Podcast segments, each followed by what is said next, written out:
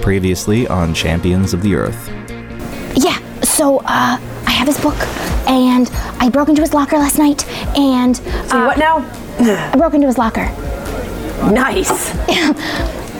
Well, there were hiking boots, and I found a map, and there were trails to all the places that I like to frequent, including Bumblebee Ridge. Uh, uh, and there was, um, he definitely circled a, a a ranger station. I'm gonna go find Esmond Chong. Oh, did he jumps. Oh, um. Oh, uh, um. If you come near Olive again, I will break both of your arms. And then she just keeps walking. Let me tell you of the world I know. Where do you think your power comes from? Didn't you just say you gave them to us? No, but because we had to get the power. He didn't have any power. It's like, the ley when we- lines. The what? The ley lines of the earth. The energies that. Um, the reason why I cannot hurt Mel. You cannot see them with your traditional eyes, but see them with mine. See them through your energy. And it all shifts as if you're looking at it through your own visors. And you can see, parked behind the moon, an armada. And the crowd is kind of confused, and you start to lose height, and then you are. Uh, strength check for 22. Oh shit! And you Into fall right Nico's- into Nico's arms. I catch you. She throws her arms around you and just whispers in your ear, I have a present for you. Fucking cool. And I, and, and I, I drop her, and I'm like, you alright? Yeah, Yeah? That was super metal. homecoming's awesome. Martha's stomach hurts. Mel is glaring daggers at everyone. As you turn around, the people dancing right next to you, it's Esmond Chong. Mel, you know his date. Oh shit. Oh shit. It's your sister, Ames. hey, hey, good to see you again. Esmond, you have five seconds to walk away from my sister. Five figures. Each one is at least six feet tall, long and willowy. Thin body, wearing white, white armor. They have Esmond, and one by one by one, they vanish. Taking Esmond Chong. A blip of energy. I got them. And then she's Martha, no! Huxley's fucking pissed at this point. I turn to Mel. You in? Huxley doesn't care. Huxley's gone. Yeah, I'm, I'm, I'm literally like about Huxley to start running, but I'm like, shit about Mel. they're going, we're following. You in? Yes. And I start running, uh, and I call the uh, I call the Kraken.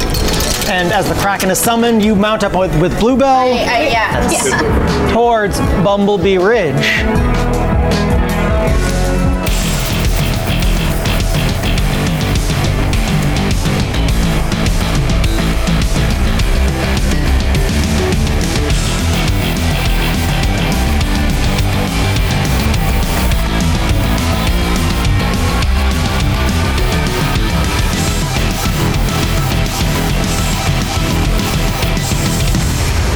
Of the Earth.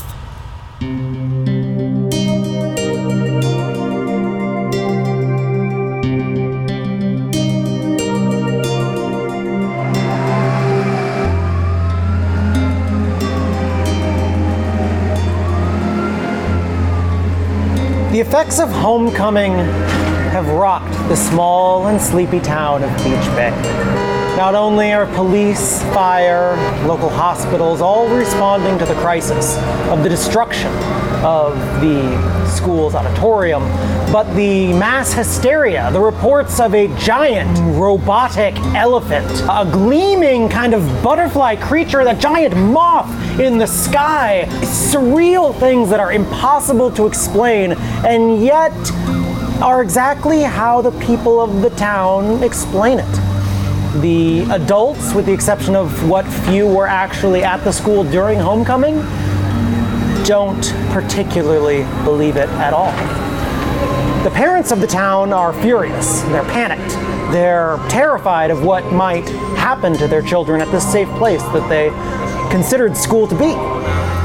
School itself has been canceled uh, for at least the foreseeable future as they do repairs, then they try and pull this all together. The time will be made up uh, during uh, the summer session. Don't worry, the school days are not being missed, the superintendent assures the community. Uh, but for the students of Beach Bay, that is the future's problem.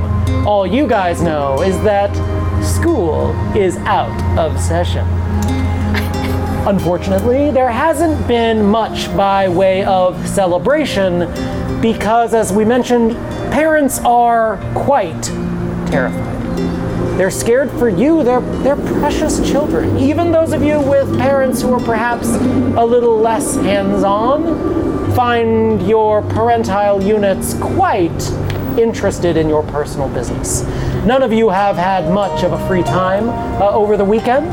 Uh, none of you have been able to get out much at all, in fact. Um, the weekend has kind of burned by, and now your parents, unfortunately, well, they have to go to work. It's Monday. But almost every one of you has been sworn to stay in, stay out of trouble, and just be smart. Because it's strange out there and dangerous. And Lord knows your parents love you and do not want you to get hurt. It's Monday. Welcome to the rest of your lives.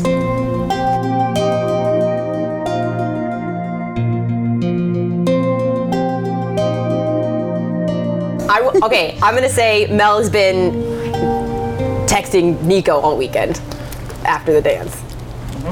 Whether he's answered or not, I don't know. Nico's answered. Uh, Texting what? I think she's mostly just been like lamenting the situation of being shut up and not being able to go out and like, you know, go to a party or like go to a band or something like, you know, just lamenting loss of freedom that she felt Nico would also agree was bullshit.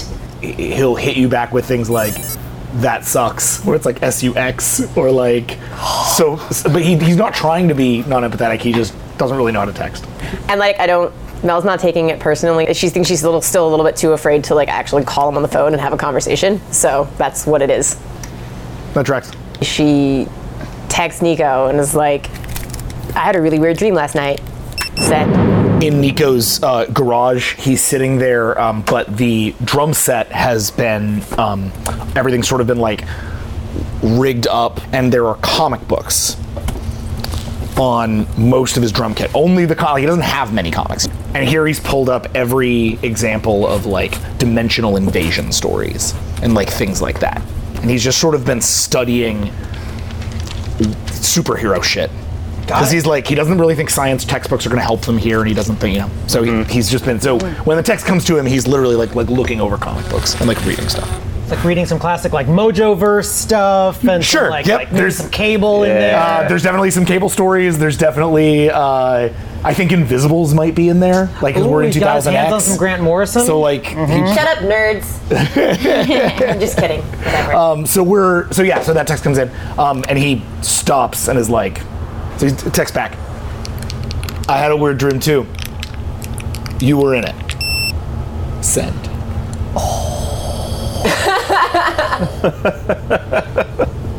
Mel just kind of like sits up straight, even though no one's there, and like kind of flips her hair back, and is just like pretty happy about it. Not gonna lie. New text. We kicked the shit out of an angel. There was blood everywhere. LOL. Uh, and then there's just like a long pause, no, and like you get no answer, and then eventually you just get that was my dream. Nico looks at the phone and it rings. and looks at it, and he looks down over er, at the comics, and he sees there's an issue open from like Mike Carey's Lucifer run. He picks up the phone. what the hell do you mean that was your dream? That was my dream. I mean, listen, I'm not gonna lie. When you said I was in your dream, I was hoping it was a different kind of dream. But uh, Yeah, there was like some fucking angel dude, and like I stabbed him in the eye, and it was like a whole thing. Yeah, and no, I Olive got thrown through a window. No, I and- remember. What the shit are you talking about? I don't know, but I have a feeling we're gonna need to talk to the others. Oh, son of a bitch. Do we have to? like, it was probably just us. uh, Weird. I don't know. We were some weird. If you and I were both in it, the other three must have as well, right? Here's the thing we could do that. Or it's Monday, there's no school. We could do anything else. Uh, you know what? I uh, like. I, I really. anything else. uh, then. I mean, could you come over? I, I can't. I told my I told my dad I wouldn't leave, and I'm trying not to break promises to him anymore. Yeah, Yeah, yeah. is that all right? That's easy. She's never been to my place, right? No. So like fair warning, it's um like not like it's not like a really I live in a I live in a tra- I, I live in a trailer park. Okay. Um so like just be aware when you come by. It's not like a fancy house or anything. Who has a fancy house other than Huxley? Just tell me which one it is. Right on. I'll text you the address. All right, sounds good. Okay. Bye. Bye Mel. And as you're getting ready to leave, kind Ames looks at you. She sees you kind of packing up. Leaving, I guess. Mom said you should stay. She said should stay, Ames, not have to stay. Yeah, I'm pretty sure she said, stay, Mel. I know you want to leave, but it would matter a lot to me if you stayed. Okay? It does not matter to me how much it matters to her. Also, Ames, no one is forcing you to stay either. Except you. Although, honestly, considering your decision making skills of late, I would recommend that you stay home. Okay, thanks. I'll keep it in mind. Cool. Cool. Later. Bye. She huffs upstairs. Mel could give a shit and just leaves out the front door and w- and goes to the address that Diego gave her. Okay. Yeah. Huxley's been up since dawn or earlier, basically, like, didn't sleep well. And uh, so Huxley has gone down to um, the rec room and has been tearing it apart. Has folded up the ping pong table, shoved it against the corner, has dragged a computer or two, like from his dad's office, and like a couple of extra monitors, and you know, logged back into the exception agency and has left another message. What message has Huxley left? Do UFOs ever kidnap prom dates? That one was less helpful. Uh, so Huxley does all that, and then basically paces like back and forth for a long time, like you know, like flipping a coin, basically, like over and over and over and over and over again, and finally, like, so he picks up the phone and he calls Martha. So Martha this weekend, uh, oh god, she went full crazy murder board, like racked with a like consummate guilt. She was having nightmares before she had a nightmare. Um, she is entirely convinced Esmond Chong is her fault, not for just forgetting him in time, but for not realizing he was the more important key and leaving it in Mel's capable hands to sort it out. And so she is she's researching all sorts of stuff. She, like a desperation research that she's kind of torn through. She'll see the phone call and she's like, and she'll answer. She's like, "Hey, what? Hi, are you okay? Is everything okay? What's up?" Yeah, uh, yeah. Um, I know we I know we had that fight, and I am sorry for like how we left it. Maybe. Are you all right? Huxley, like, I know you said I shouldn't have run off and called the butterfly that without thinking, and I'm sorry. You're right. Okay, you're right. I just No, no, no. I mean, you're right too. I, I was calling to say that I was calling to say that you're right too, and uh, I did look. I didn't sleep well last night, and I am I'm neither. super worried. I don't know. Maybe you were right. Like we sh- we should be trying harder, like to find him before something bad happens. I just I felt really guilty, but I just wanted to make sure that you know when we we did it like we were safe. You were safe. No, I mean, look, Ikosagon laid it out pretty clear. Not all of us leave this, you know, happy and retired. But I see your point. You know, safety's paramount. Anyways, I'm sorry. Like, I got no sleep. I don't think I, I- can don't know, I eat a smoothie again for the rest of my life. Ugh. What? Ugh, my dream is ugh, honestly doesn't matter. Anyway, um, right. What kind of smoothie? What? What kind of smoothie? In my dream? Yeah. I don't know. It was one of those stupid mango smoothie ones. Like, it doesn't matter. Anyways, They don't like put bugs in it, right? what? Like I said, I mean, like some of these places. Did you have a dream about bugs? About smoothies with bugs? Yeah. Yeah, I did. And Esmond? I, I should probably. Well, yeah. And and the alien thing. Well, I'm not sure it was an alien. But. Wait. Oh, I'm gonna calling Olive. Three way. All right. So, if you were to push it on a scene of Olive's room right now, it would look like she attempted to do a case wall. Um, she has Esmond's uh, sketchbook that she still has, and the ripped out pages of her that were crumpled or, and ripped and stuff reassembled and reattached.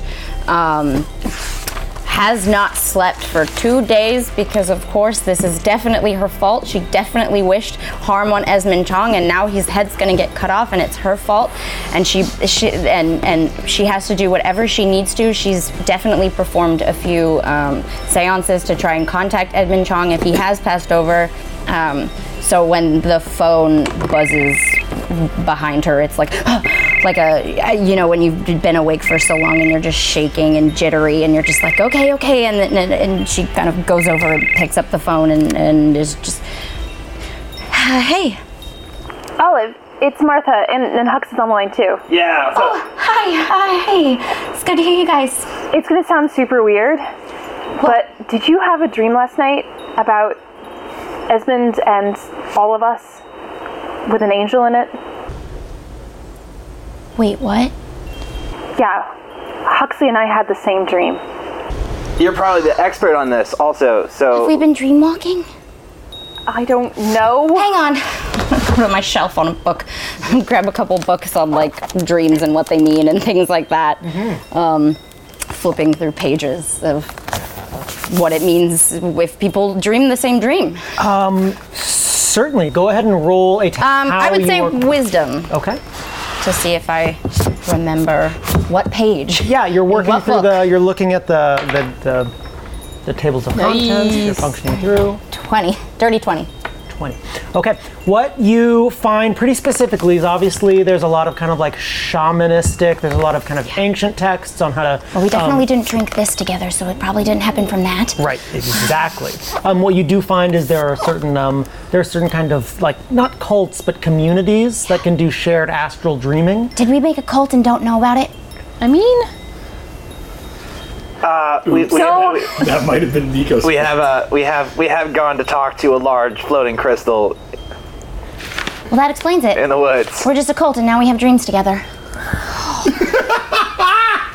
I mean, really, all I remember. I mean, I remember s- stabbing through an eye and and Esmond's eyes. Okay, listen, I suspect the other two members of our cult probably had the same dream as well.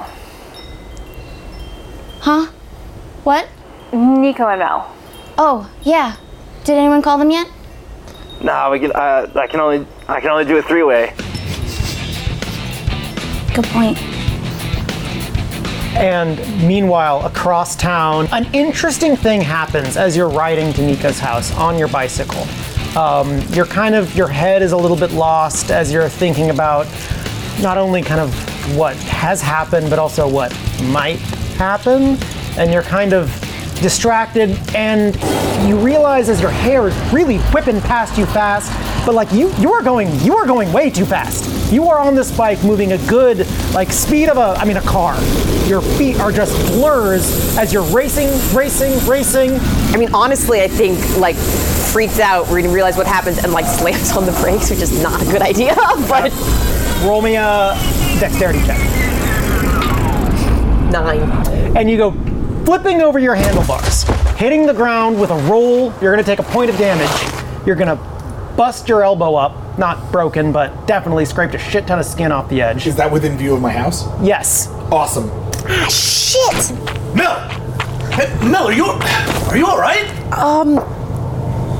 Uh, yeah. Do you have like a band aid or something? Oh yeah, yeah, yeah. We got gauze in the house. Um, here, uh, hold on a second. And I literally just like rip, uh, like the sleeve off my t-shirt. Um, it's already kind of ripped up anyway. It's like a black like Motorhead shirt, and I like you know run it around and tie it off. He's close And to I- you, you're hot and flushed, and you do see his arm is very strong from all that drumming. Uh, thanks. Uh, and hi. Hi. What?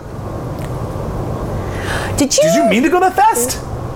I didn't know it was humanly possible to go that fast. Did you um? Did you see, see that? Was yeah, that I saw it. You were moving like a car, like the kind of speed that we could do when we have the suits. so? That's that's not normal.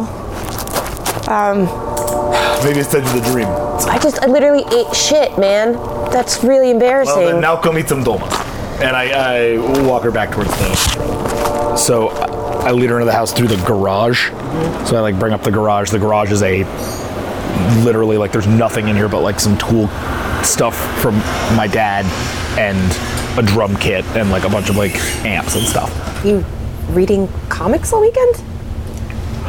Oh, uh, yeah, those, yeah, um, yeah. You know, I, I, um, I have some like kind of like n- nerdy friends, and I, I borrowed them. Yeah, Oh, I good. mean, my sister reads those. Yeah, Yeah, I mean, some I don't know comics. I don't know what kind. I don't. Uh, yeah, I don't know. They're. Uh, I just have a couple, but I thought maybe they could tell us something about what we're going through, right? Because like, I don't really, I barely know to be like our age. I don't know how to be a superhero, but I think we're gonna have to do it. I, yeah, I was honestly kind of hoping that we could spend a day not having to do anything involving that word. but- Yeah, yeah. You know what? You're right. Hold on, and I pick up the comics. I put them in a stack. I put them in the corner, uh, and I like. Uh, I say, "You want to play something?" And teach you how to play drums, or like, Yeah, yeah, I enjoy making lots of noise. cool. Sit down. And as you sit down and he kind of positions himself behind you, you know, it's a little bit kind of a ghost situation. That's what I was waiting for. That's what my jaw just dropped. It is one thousand percent a ghost situation. Oh, and you bet she like leans back more than she needs. To. Oh, Nico. yeah. Oh. Who calls who? Martha, have- my guess? I have no way of. I don't know how to make a multiple person call. So one of us should um, call one of them. Hey, uh, why don't you call Mel? I'll call Nico, and then she hangs. Thanks, Abba. Fine, Mel. I will. I will. I will. I will call Mel. click, click. Ring, ring, ring, ring, ring, ring, ring, ring, ring, ring. Drum lesson. Ring, ring, Monday. ring, ring, ring. Martha. Ring, ring, ring, ring, ring. I don't know if you. And she like when you're still that's still not enough. She like full on turns around and like kisses you on the mouth. And it's like, how about now? Uh, he presses the red button on the phone. And- Ring, ring, ring, ring. Unless you turn that phone off, it's gonna keep ringing. Cool. So as we start to make out in the drum seat, we let the phones ring. Olive is just packing everything, and she's uh, just kind of going through the dream in her head and remembering all of the pieces of it now and trying to make sense of it and analyze, like, okay, well, what is a flower shop on a dream mean? Like, what kind of things like that? Like, what does that mean? Um, and then she remembers flying through the window of the flower shop and Nico coming to help her and using, like, instead of fighting, helping her. And she is just, she just sort of sighs and then just says, Nico, you're really great. While Nico and Mel are just intensely all hands and tongues, Nico, there's a strange, I mean, there's a tingling all over your body.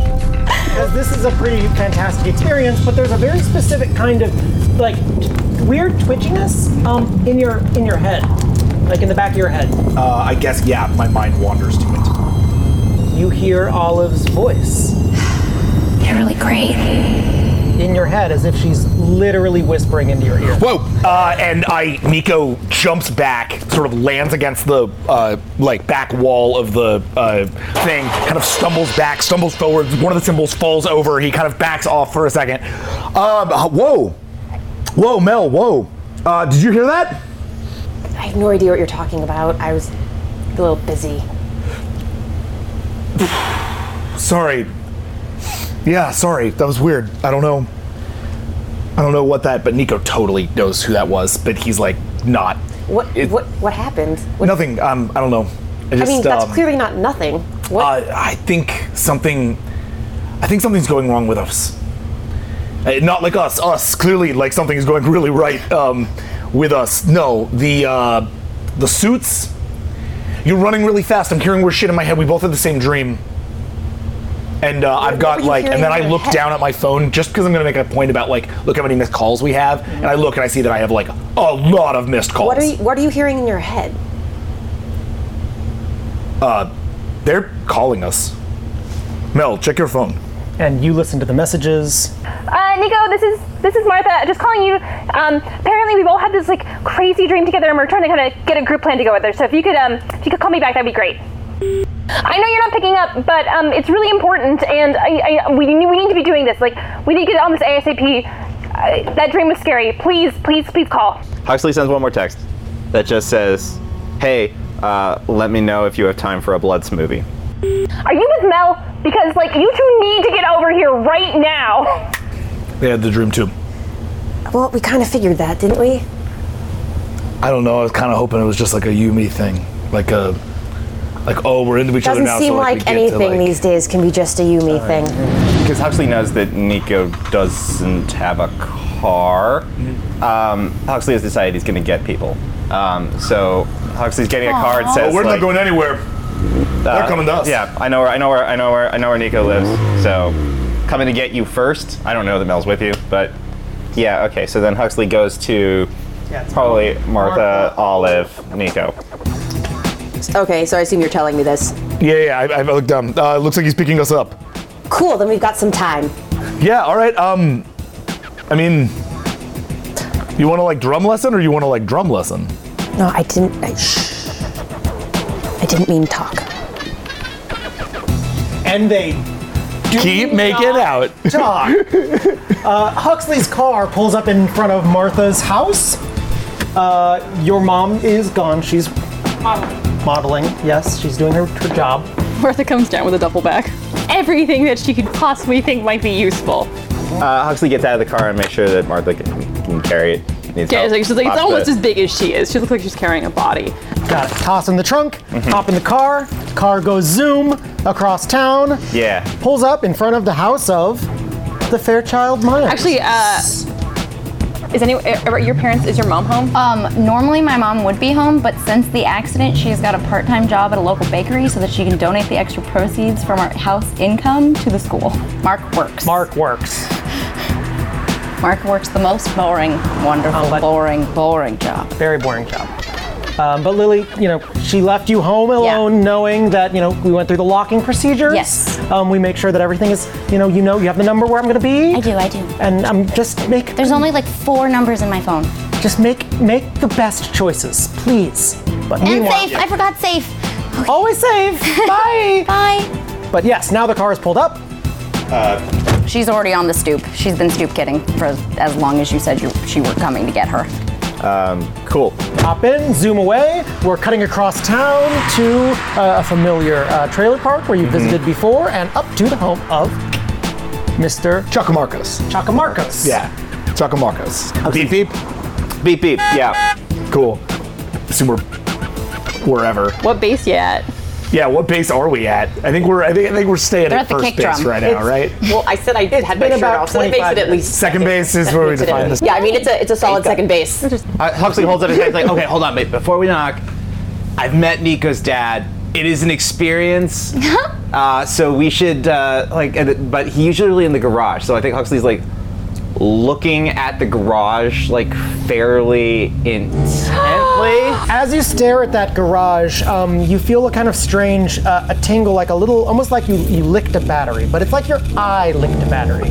And you blink a few times, and you suddenly your vision shifts, and it's like you're wearing the visor. You can see through the doorway of this garage as if you can see as if it's x-ray vision through but also heat mapping and you see two humanish shapes kind of piled or wrestling or it's like one shape that's but two kind of Uh-huh. Like smushed. hugging some drums. Like two things kind of hugging a, a drum kit. It's kind of it's very strange Uh, so Huxley holds up a hand real quick, and then basically like does the like Michael J. Fox like drop the shades just for a second, and then like back up, back down, back up, back down.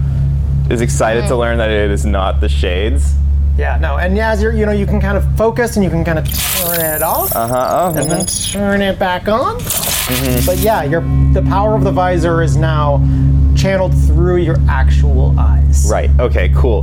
Um, Are you okay? Yeah, yeah, just a headache. Uh, listen, um, like I said, uh, Nico's dad is kind of an experience. Uh, so I'm just gonna go up there and uh, of you stay in the car with Martha. Absolutely, just okay, like for a but, second. but take this, and she hands you her little lavender stick. Oh, for headache. perfect. For the headache, perfect. Thank you very much. And Huxley goes actually up to the garage just in case and um, raps out the drum beat for the song that he was practicing with Nico and uh, The Taki. other person you were teaching drums. and to. Taki, just like on the garage, more or less. I hear the beat. That's uh that's our that's our uh Cue. thank you. Yeah. It's your first drum lesson. Hopefully, it won't be my last. Let's go, I guess. Yeah, all right, let's do it. Hey, we're in here. Give me a second. Yeah, I- Huxley I- runs back to the to the car real quick, and it's like, uh, good news. Uh, it looks like uh, we got the whole party. Uh, there was just uh, they didn't hear us because they were practicing the drums. Martha looks at you and then cuts a look immediately to Olive. Olive's just sort of staring at the back of the chair. and uh, we come out of the garage. Okay. Nico, Nico really wants to have a band. Yeah, Mel does definitely not hide the fact that she is disheveled. I was wondering. Nico is always disheveled. Would you like to go ahead and roll that? Empathy, I assume. You tell me. Okay. Oh, oh shit! Olive knows Oh, so God hard. damn it. Al, oh, Olive knows no. everything. All right, oh, and I know what mm. position. I know for how long. go ahead and roll a Oh. deception or a subterfuge. I don't think she's I rolled a nat 20, and she's not hiding it. Oh, you're not Yeah, hiding no, I'm it? not. I said I was coming out disheveled. Yeah. Then yes. Martha got So, like a, I'm proud of the things that I choose Martha to do. got a- Thank you very much. Martha got a 14. Okay. But like, I think I get more from Olive's face than. I mean, Yeah, she, she, Olive hadn't put it together when you said they're in there doing drums, blah, blah, blah. She wasn't, she still was sort of, you know, spacey in her head, zoning out. And then it was just a quick look up, and it was like, oh, yeah, there's an, oh.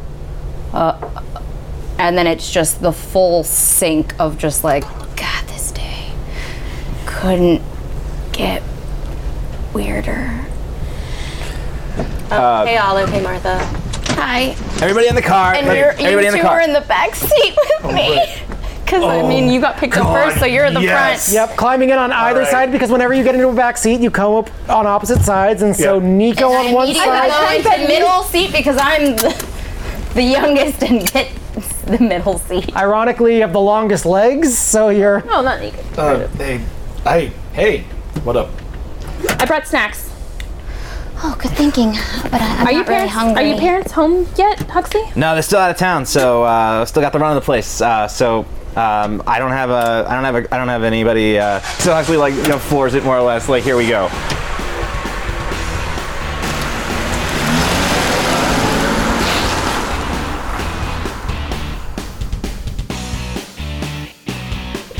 Hello, everyone, and welcome to the middle bit of episode 19 which is the beginning of Chapter three. Thanks for staying with us. Thanks for uh, all the support and the messages along the way. That rad cosplay. Oh my goodness, that cosplay was so amazing. Um, yep, it was fantastic. Um, we're loving the art, we're loving the communiques.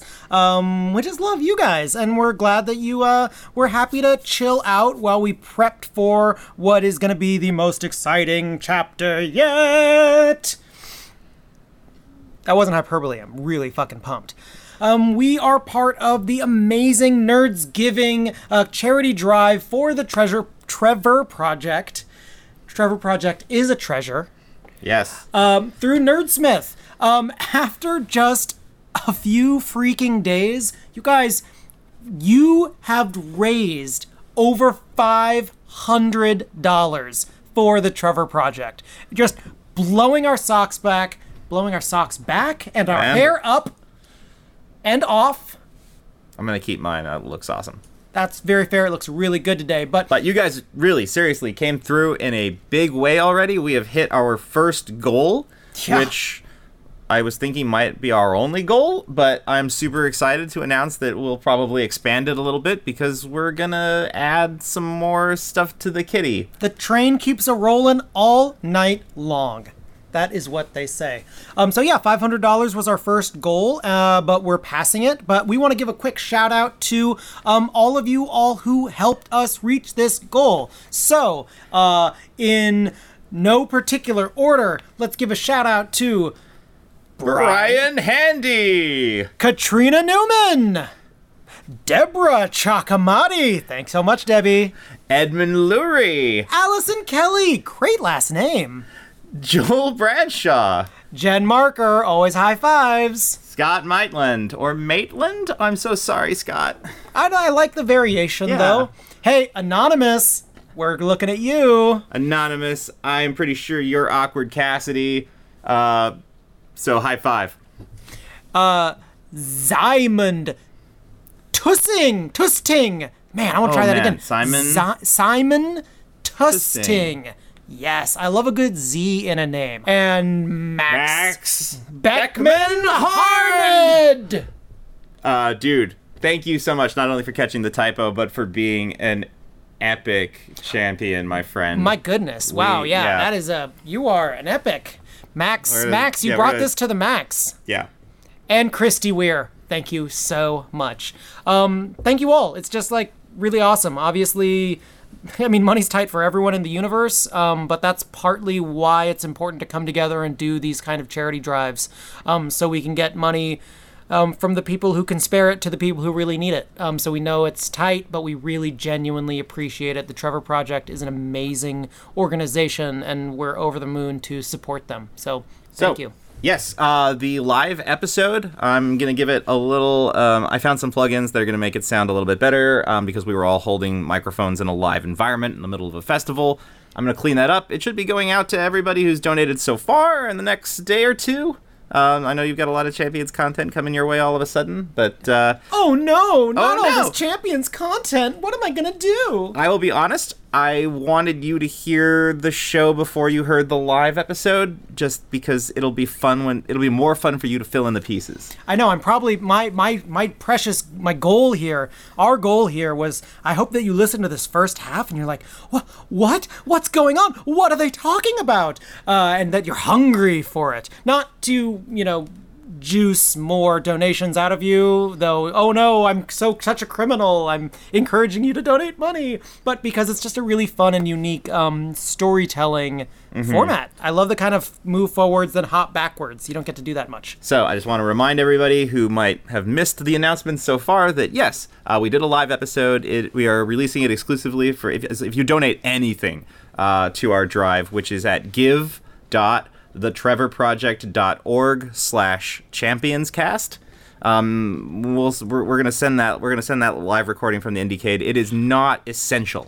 Um, you are. If you might be thinking you're missing stuff, but I can promise you, since we've gone pretty deep into chapter three in the play session so far, uh, all all does sort of get revealed, but you get a really fun, interesting perspective on it. There's a juice bar.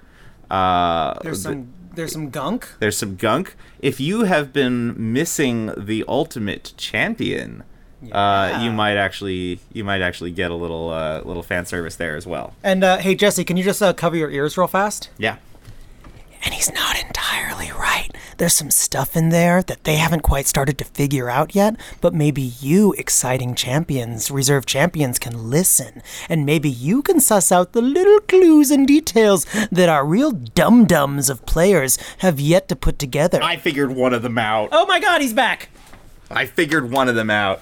Please consider supporting the Trevor Project. Yes, this is Toss not. some treasure at the Trevor Project. There you go. This is different than supporting your friend Trevor, who I'm sure is a really nice dude. But look, that guy works. He has his own money. You do not need to toss any cash his way.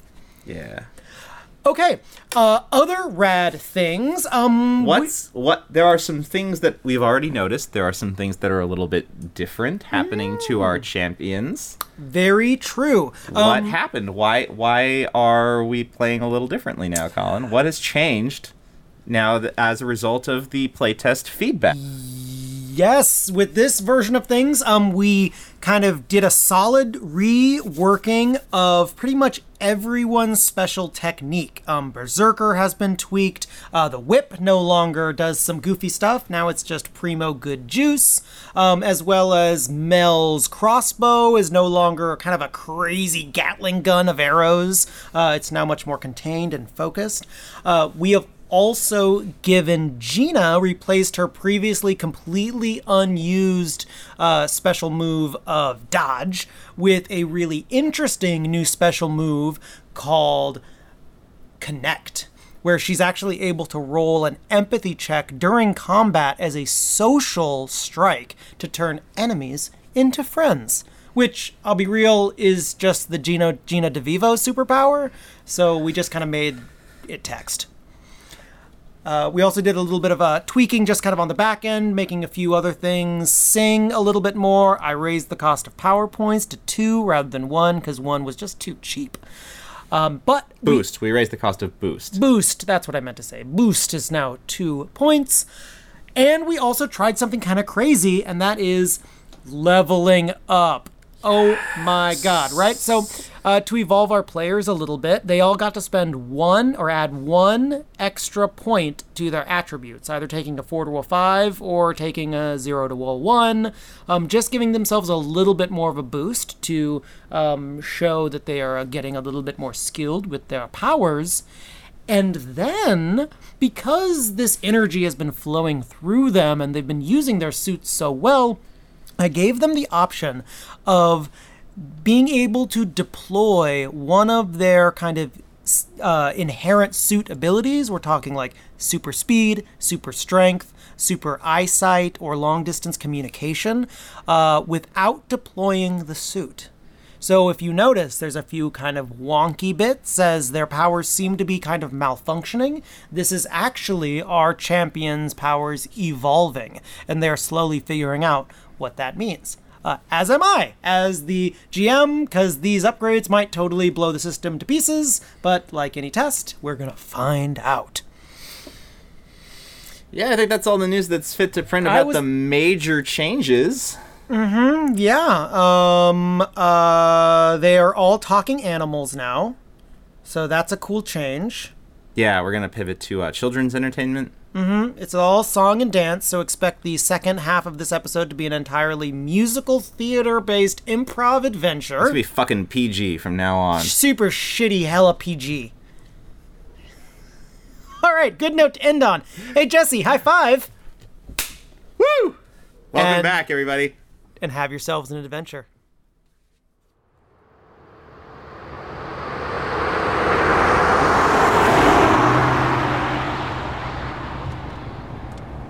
So wait, um, just just so I'm clear, because like you know, we obviously didn't get um, the drums were really loud, uh, so we didn't hear the calls. But uh, Yeah, we you all had the same dream. Yeah. The angel, the Esmond. I picked up a severed head and took it into a flower shop. I put it in the freezer so that I could probably properly bury it. Martha's gonna Sure. Turn her around and like kind of like she's gonna really mom Mom touched my very squished knees. yeah and she's gonna like look at your eyes and it's like we're gonna get him back Yeah, I, I haven't been able to contact him through the other side, so there's a really good chance that he's still with Head. Are you talking about Esmond Chong? yeah of course We want Esmond Chong back? He's still a person. yeah he's human Right, sh- sh- sure. He's a creep. Hit on my sister. I could give a shit. That doesn't mean he deserves to die. Hey, Who said he's gonna die? So- it was a dream. Huxley. that we all Dreams mean a lot. And that's when Olive starts taking all the books and she's like Oh, slamming oh, them in oh, everyone's oh, lap. Okay. Yeah, exactly. But like yeah, books it's- coming out. All right, yeah. wow, um, Hey, time out, time out, time out, time out, time out, time out. Like, god damn it, I hate to be the dad. Um, like, but, uh, okay, so here's what we're gonna do. Uh, nobody talk to each other just yet about the dream anymore. Spend all your time thinking about what you experienced. And don't let anybody else's experience like get in the way of that right now. Everybody like we're just gonna like drive in silence and think about the dream until we get back to my place. And then everybody is gonna write down what happened to them and we're gonna put it together. And damn it, why do I sound like Martha?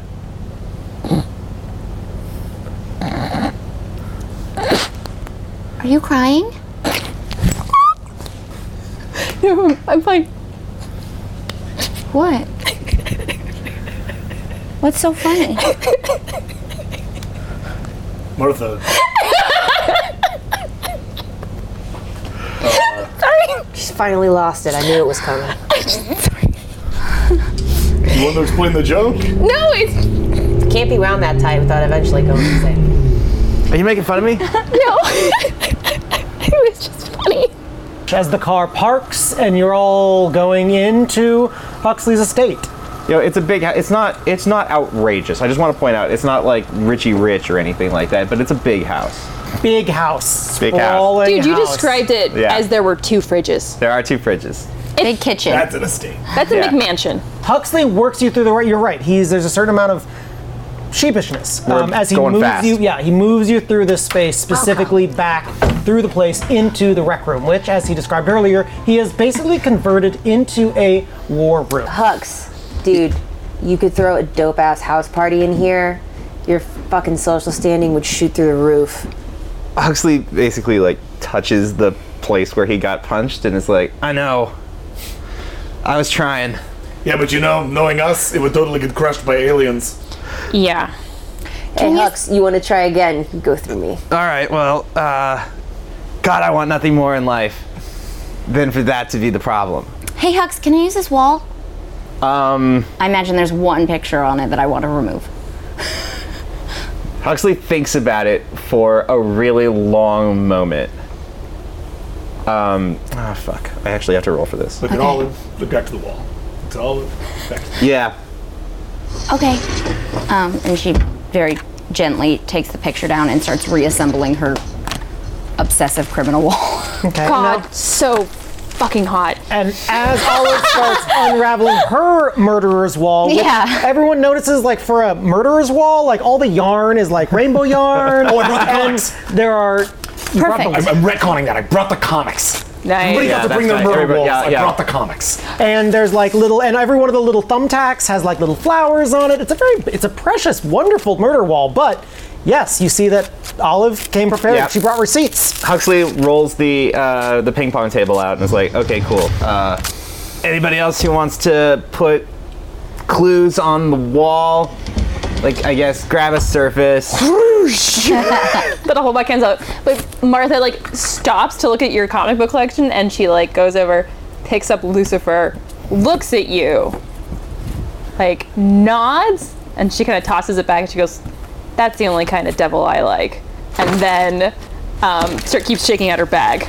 now martha's wall starts going up and it's much more it's all printouts it's, it's you know handwritten notes it's um, compared to But actually, one thing you notice, Olive, is there's like as she's putting it up, there's a whole section about Houndstooth. There's a whole section about Bumblebee Ridge, which kind of matches with yours. But then she starts putting up essentially a whole occult section. Oh, cause cult. Um, that and that is all about ley lines and specifically highlighting um, a place where a lot of rituals happen. And the, and the instance the fact that Beach Bay has a high instances of group occult meetings, and she's. It's clear that this is all pretty new research. Okay, at the walls, I have been piling the books under the corresponding like wall patch. Um, so the and like one she's like falling right into your system. Like oh, she's like yeah. kind of like You're rearranging and moving around, and, and I just Yeah. place the one book on It's actually this, like, this religions beautiful I have. scene where she sees your mind and she starts to like remap it, and then like And, it's- Olive is like tall, she's doing the high stuff, and then you're short, you're doing the low stuff. And like, I think like this is like the most in control and like good Martha's felt in a while. Like at this moment with you, like doing this mind map is like This is the most in control and chaos out of control moment for Now, all of you notice one of the things that she kind of, one of some of her strings are coming over. Actually, one of the the kind of, you see some of the occult occurrences that Yeah. she's like redlined and starred. Yeah. It's uh, there's a group called uh, you know there's all these kind of different groups and you Mm-hmm. actually you you notice some of them. Um, they're groups that your mom has been involved with. Oh. And she has it, you know, redlined uh, like a cult, danger, like you know, these are like possible terrorist organizations. That she's Hey! leading. Oh, well, these are they're dangerous as far as your research has led us to know. This is Jane's tea night. And I'm pointing at seven o'clock Wednesdays. Wait, you know this group? Yeah. This is one of my mom's baking friends. They go and have tea every two every Wednesday.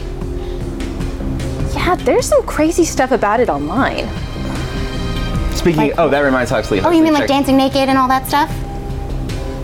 Huxley's checking his email. Uh, Yo, Martha, you shouldn't be so close-minded about the occult. And I like wave that issue of Lucifer back.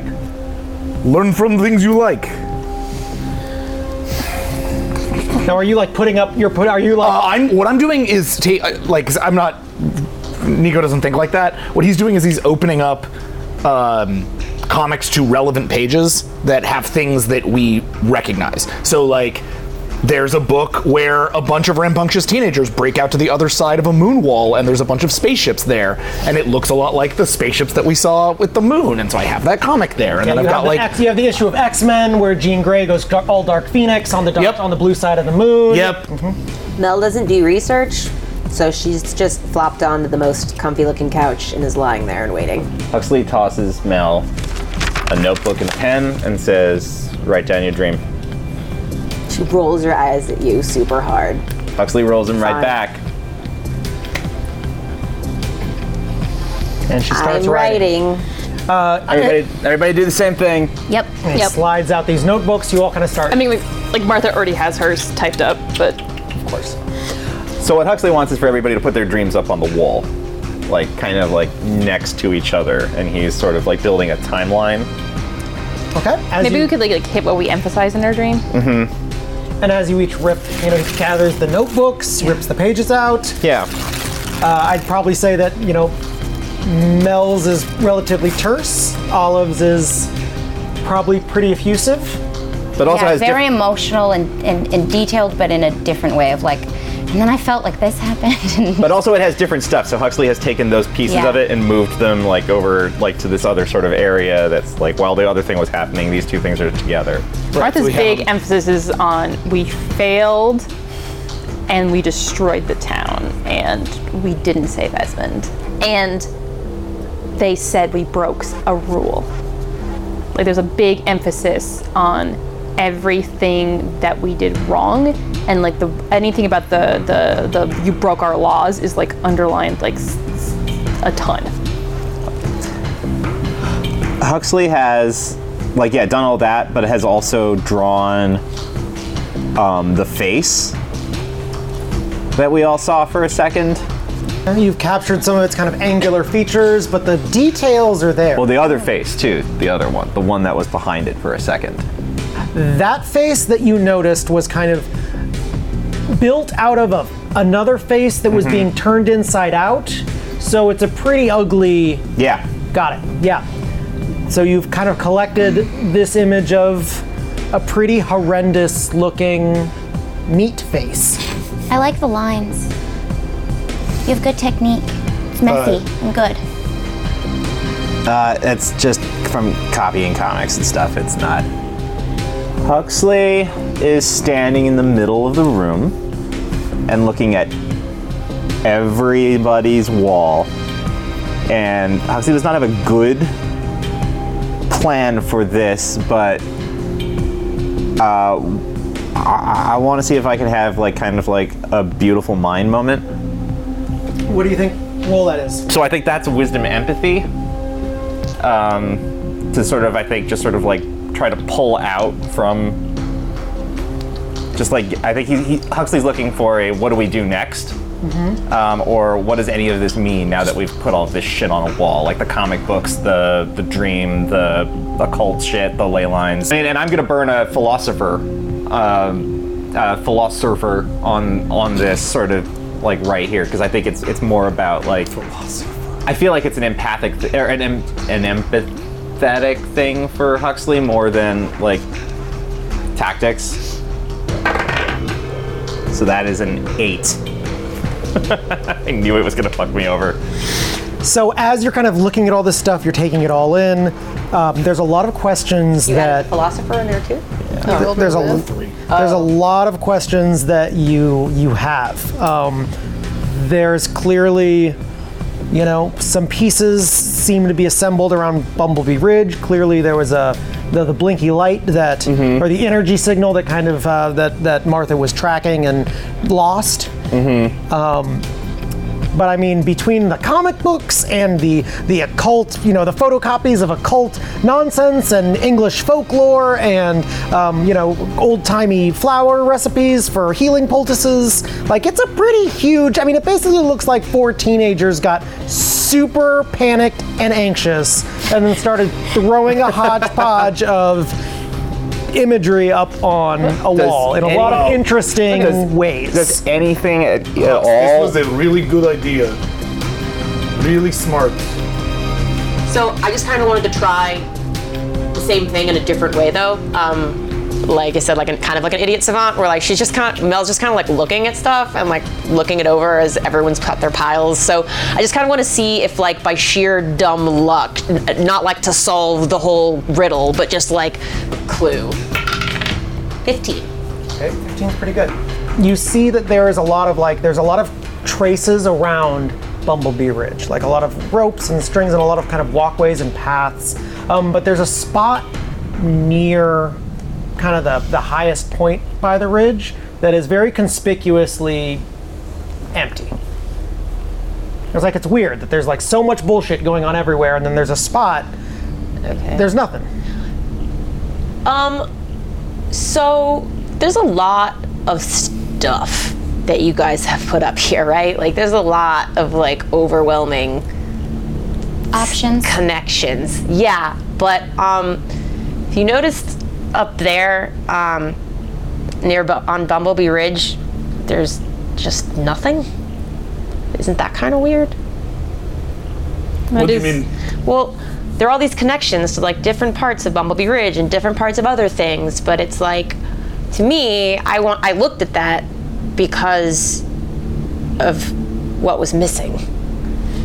Now, Martha, you know something actually about this spot. That's that's the spot where all those people died. That's where the waterfall is. Do you think they like took the paths away from it when people died on it, or It's an interesting point. Uh, There's still definitely a path. I mean, it's man made, but you can get there pretty safely. So here's how I see it. We've got a couple options. Houndstooth. We still have a base, and look, if there's anything in our dreams to be believed, finding out why they're here, why they're hiding behind the moon, why they took Esmond, wouldn't hurt to maybe understand a bit more about them. And if there's a crashed ship or whatever else the government's investigating over there, it'd be good to know. The second thing is following back on Esmond. He left those notes and was creeping on Olive for a reason, or at least there's no way it's not a coincidence that those two are related. Our third thing is Bumblebee Ridge. And this, you know, our inherent powers, Icosigon, ley lines. there's no way the ley lines and the motivations for these um, uh, these aliens aren't connected. I agree. So, really, ultimately, it's one mystery. One answer will lead us to another. We just If We just got to figure out which one we go tackle first, Of course. and if we should split up. Well, Martha, I mean, you know my feeling on this. Um, I made it clear before, uh, well, homecoming got us all swept away, but there's nothing stopping us from going to that base right now. Except that it's dangerous. And as you pointed out, it puts us on the map. I don't think it's a. I don't think it's the kind of thing we can do right now without putting our parents, and the people we love, at risk. I think it's something we would have to be super stealth. Some of us can do that better than others. I've yet to see many of us do it well at all. Well, Huxley, your raccoon's pretty quiet, actually, surprisingly. It's also like dozens of feet tall. But it can. It did blend in when I told it to blend in. Right. My butterfly can't do that. You just called it an unnecessary risk, and now you're talking about how you're going to do it? If we want to do it stealthy, I'm just talking about options. I, I agree that it isn't our, our first priority. Do you think Bumblebee Ridge then? Yes. But we should also be following up on Esmond Chong. Isn't We that what are. we're doing? That is what that is why we go to Bumblebee Ridge. Anything that we do to investigate these aliens, we're investigating Esmond because you see over and over again. We all say it, and I walk around the, the room and I sort of point at. We all have the same phrase, which is uh, that thing about uh, he uh, he used our powers and broke our laws. Esmond Chong got into something. He's not our fault. He got into something, and then he got taken. We could have stopped it. I know why we might want to stop it. And I understand getting him back.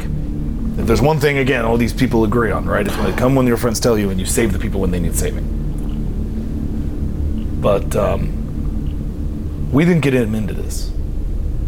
He was messing with some shit. He was following me. If something happened to him while he was on Bumblebee Ridge, it's because that's where I hike. But we've got time now, so Bumblebee Ridge? I think so. And I, I, I look over to Huxley. It's your murder wall, man. What do you think? Huxley's looking at. We have the notebook drawings you stole. Those are up Yes. there. Uh, not hit, not the book. There are photocopies now of just Mhm. the ones in the book that don't pertain to me. And Olive suddenly remembers the map, the photos of the map that she took. Yeah. And as you're looking, Hang on. Head down, uh, visor on. If as you pull it up on your visor, as Mhm. you're looking at the map, and you realize the map that you have photos of matches the map that's on the screen. And in Mhm. fact, the circle and the trails that Esmond was leading to, the the ranger station, Mhm. Oh, that's right, the ranger station. is right smack dab in the middle of that empty spot. We definitely have to go there. He has he um he circled the ranger station and and you know we were gonna you know we walked around but you know not anything too intense because you know ranger station. Huxley looks at Nico and says, You and I were on the ship. Like, remember we got on that ship and we were looking at all that stuff? I've been meaning to ask you. The guys who busted up Homecoming, did they look like they came from that ship? Uh, I'm gonna roll a logic check.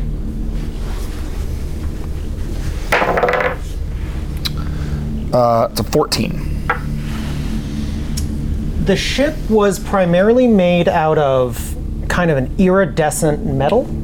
And these guys were wearing more of like a white ceramic. There, there's no design similarity. There was no real design similarity between the two of them. Take that for what you will.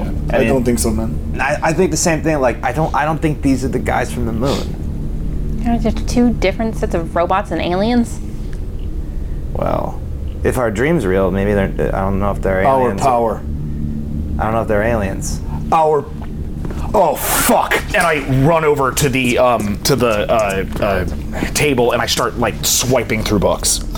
Um, okay, uh, t- tell me if you've heard this before. Um, a uh, an ancient uh, power uh, tied deep to the earth, and um, somebody they tried to uh, they tried to crack into it, and um, uh, and and they end up making something that they don't understand, uh, and then uh, the world like, punishes for them. Uh, is is everything? And I pull up Hulk, and I slam it down. It's also Adam and Eve. It's also uh, Jekyll and Hyde, uh, kinda, and um, uh, Frankenstein, kinda, and um, uh, I pull up Swamp Thing. Swamp Thing, same thing. Um, guys ever hear of Captain Planet? Yeah, of what course. are we talking about? Our power. He didn't Yeah. say that he punished Esmond because Esmond used the power of the earth. He said he used our power. Right? They're not aliens. They're from here. They're of here, maybe. They're they're fucking swamp thing, not fucking Skrulls. Why are they behind the moon then? They're not They're behind not. the moon. That's They're his, not that's what he's moon. saying. They're not the same as the ones behind the moon. The ones behind the moon, when they attack us, they attack us with giant dragons, and they attack us with tripods. Uh, they attack us with uh, robots. Uh, they don't attack us with um, uh, faces at prom. They attack us with or. Uh, Those were human beings. no. They're like. I'm only bringing it up because I'm sorry. I'm sorry. Are you trying to tell me that a species of human that no one has ever met before has suddenly decided to? I'm just. I'm just looking at the evidence. That's all I know. All I'm saying is uh, the only reason I brought it up even was this is either going to be a this is either going to be a worse fight than the other fights or it's not going to be a fight at all but we should not go in assuming that this is a thing that a thing that we just fight But, but but that's that. I mean, what about what about that website? The one the one that you asked the question before.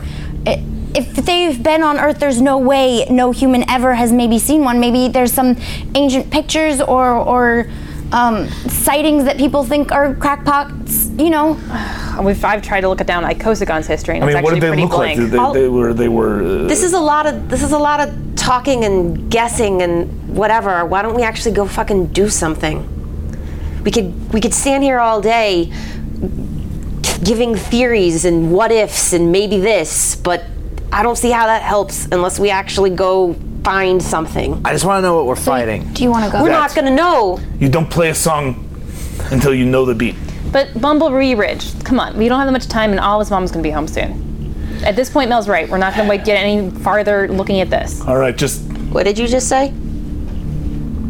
Yeah, when you try, sometimes No, you're right. no. What did, oh yeah. Okay. Cool. I never said you weren't right.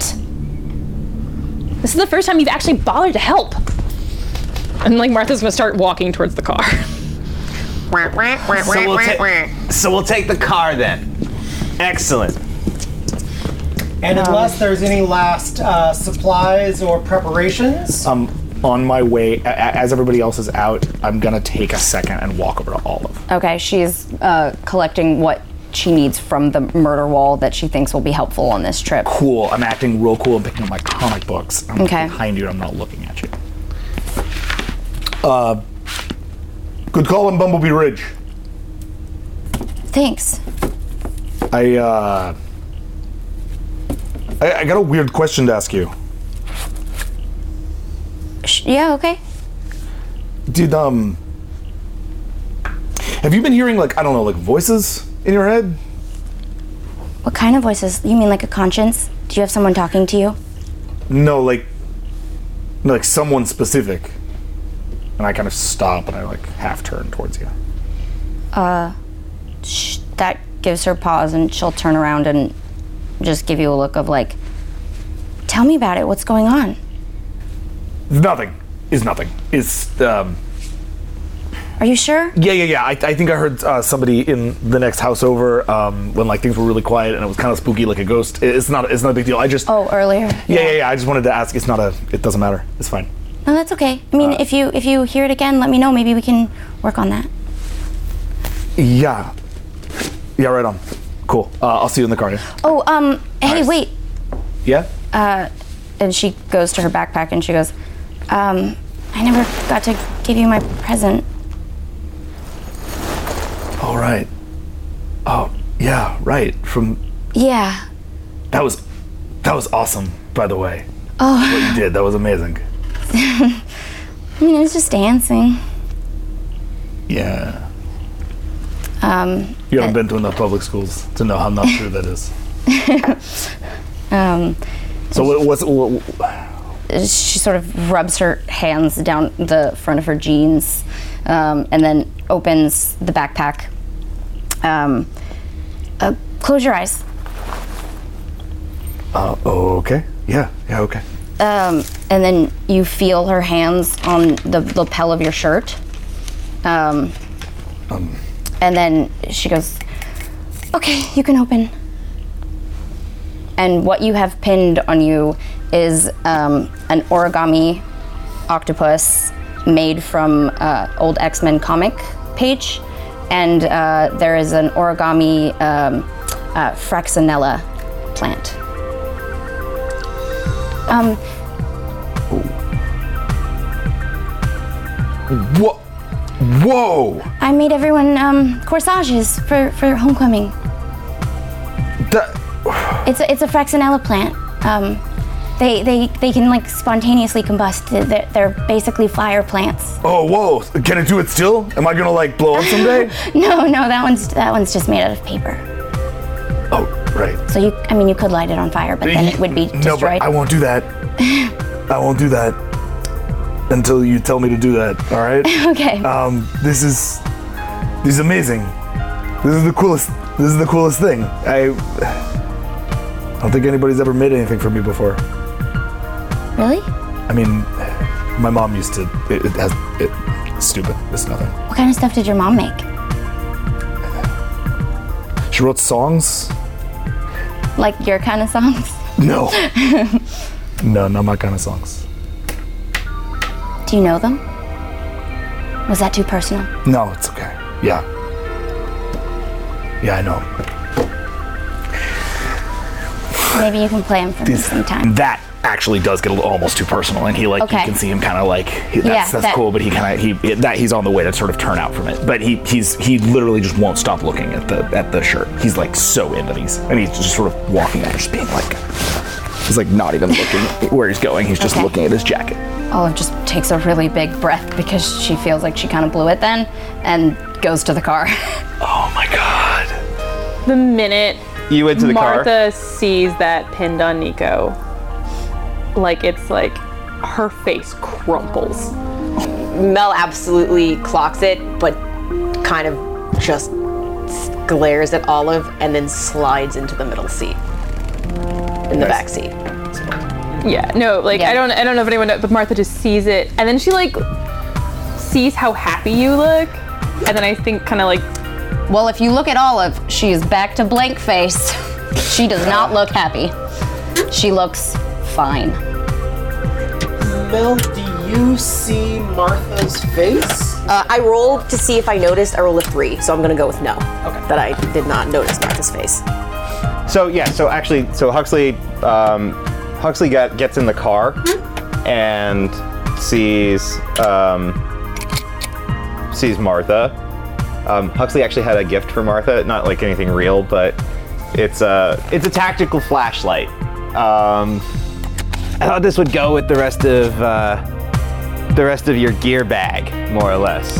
Uh, but but like the minute he starts doing it, he sees that something's not cool with her, and uh, I think maybe incorrectly interprets. she like picks up the flashlight, and it like immediately like flips it cop style in her hands. She's like, yeah, this is, she's got something heft to it. She's like, yeah, thanks. And she like whips right back around and watches everyone pile into the car, eyes squarely on Nico's chest. Nico's eyes are there too. What's that? Oh, it's um, it's a corsage. Olive made them for us uh, at uh, homecoming. Uh, for for Mel. Um, yeah, sorry, I was gonna do it personally. I kind of wanted. Oh yeah, shit. I'm sorry. Um, I shouldn't have. See, I, bl- I, I blew it. I'm sorry. But look, they're fucking awesome, right? I, Yeah, I mean, I, Yeah. I could never make something like that. I can give you it now or, or, or later, whichever one will be less embarrassing. I want, How about we, we just forget the last 30 seconds ever happened and just keep going? Okay. Okay, cool. uh, Olive just uh, after a few minutes of I guess silence in the back seat, she Olive takes out a thing and she um, gently places it on like how how squished are we in the back? I imagine our like legs are all touching. Yeah. Okay, so she just sort of gently like goes to set it on your like leg because she probably knows that you wouldn't want to do this interaction publicly. It is a very shiny black uh, origami panther um, with a bellflower um, that is on a string. So yours is a, a wrist wrap one with a black shiny silk string.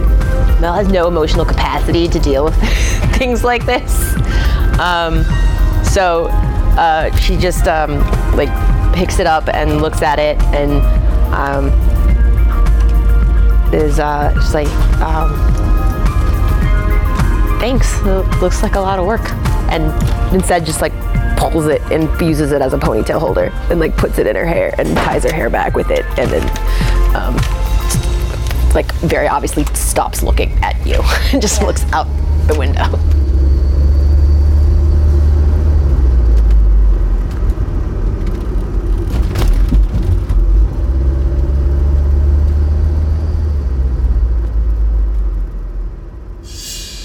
Champions of the Earth is created and DM'd by Colin Kelly and produced and audio designed by Jesse V. Hill. Featured in the cast were Amanda Powers as Mel, Jackson Lansing as Nico, Gina DeVivo as Olive, Jesse V. Hill as Huxley, and Marcy Campos as Martha. Our original theme music is by Stephen Gizzy. Champions of the Earth is proud to be part of the Nerdsmith Network. Visit nerdsmith.org to discover great podcasts, live streams, and join us on their Discord server. Thanks to everyone supporting the Trevor Project so far. You can join the team and get access to the Indiecade live show by donating literally anything to give.thetrevorproject.org slash championscast. Follow us at championscast on Twitter, like us on Facebook, tumble us on Tumblr. The secret word is advocate. Uh, I, I'm sorry, guys. We got to jump it. I'm sorry.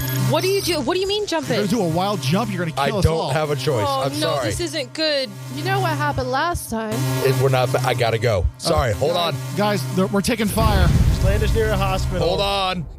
Like what you hear? This is a small sample of the action and excitement that await you every Monday on the Chaotic Goodness Podcast. Download us on your favorite podcast app and join us for space opera, action, adventure, and lots and lots of console cleaning. Let the chaos begin. Now we can be found as part of the Nerdsmith Podcast Network. Find us at nerdsmith.org.